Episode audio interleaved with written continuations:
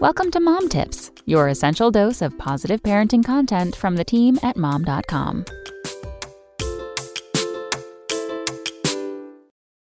Raising a baby by the stars.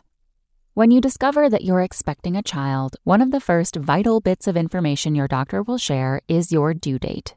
And while there's little to no guarantee your little one will be born on that date, it'll give you some idea of when they'll come into the world and what their astrological sun sign and birth chart could be. This snapshot of the sky from the vantage point of your child's birthplace tells a beautiful story about their perspective, preferences, sense of humor, self expression, and more.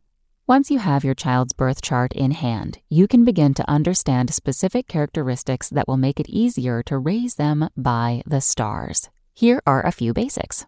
Look to their sun sign for their core identity the sign that the sun was traveling through while your little one was born tells you about their identity, self image, and confidence. Consider their moon sign when soothing them and working through emotions.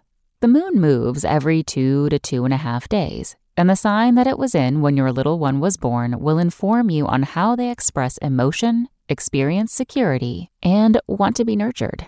Take note of their rising sign for how they show up in the world. Your child's rising sign or ascendant rules their first house of self and speaks to how they present themselves. Regardless of your child's birth chart, simply understanding that your child has their own distinctive astrological blueprint can be a great help. By acknowledging and honoring that, you're already supporting their confidence, self awareness, and happiness, with a little help from the stars. Come back tomorrow for more mom tips. SpokenLayer.